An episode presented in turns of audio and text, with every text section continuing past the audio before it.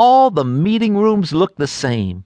Long tables like this, and folding chairs, and fluorescent lights, and scrawny old ladies with rhinestone glasses, and blonde streaks in their hair. Not at all what you expect of a burned out alky.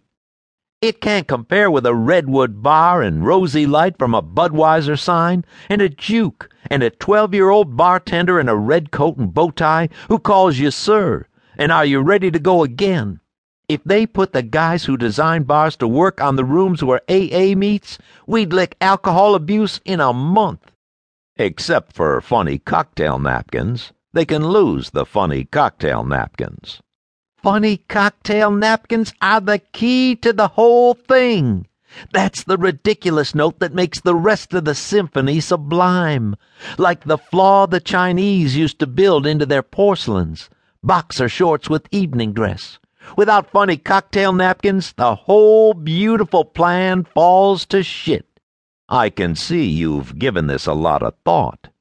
Mostly, I've been sitting here wondering if I should blow off the top of my head like Hemingway, or just climb into a warm tub and do a vent job on my wrists. I gave that all the space it deserved, sipping my drink. Any of this have to do with Irene? No, I tried her first. When she didn't bore me to death, I figured I was harder to kill than that.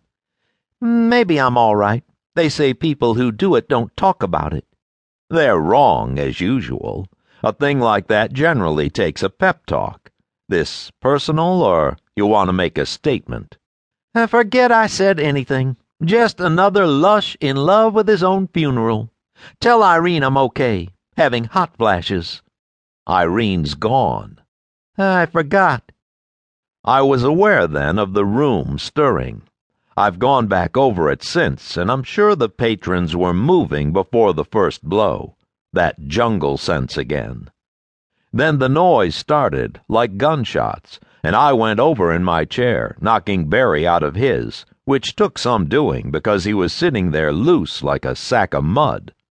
But I hit the floor on top of him and clawed my gun out of its belt holster. There was a lot of yelling and running, and someone in the room shouted something about the police in a proprietary tone, and then I knew the noises weren't shots, but the reports of a sledgehammer striking the heavy door.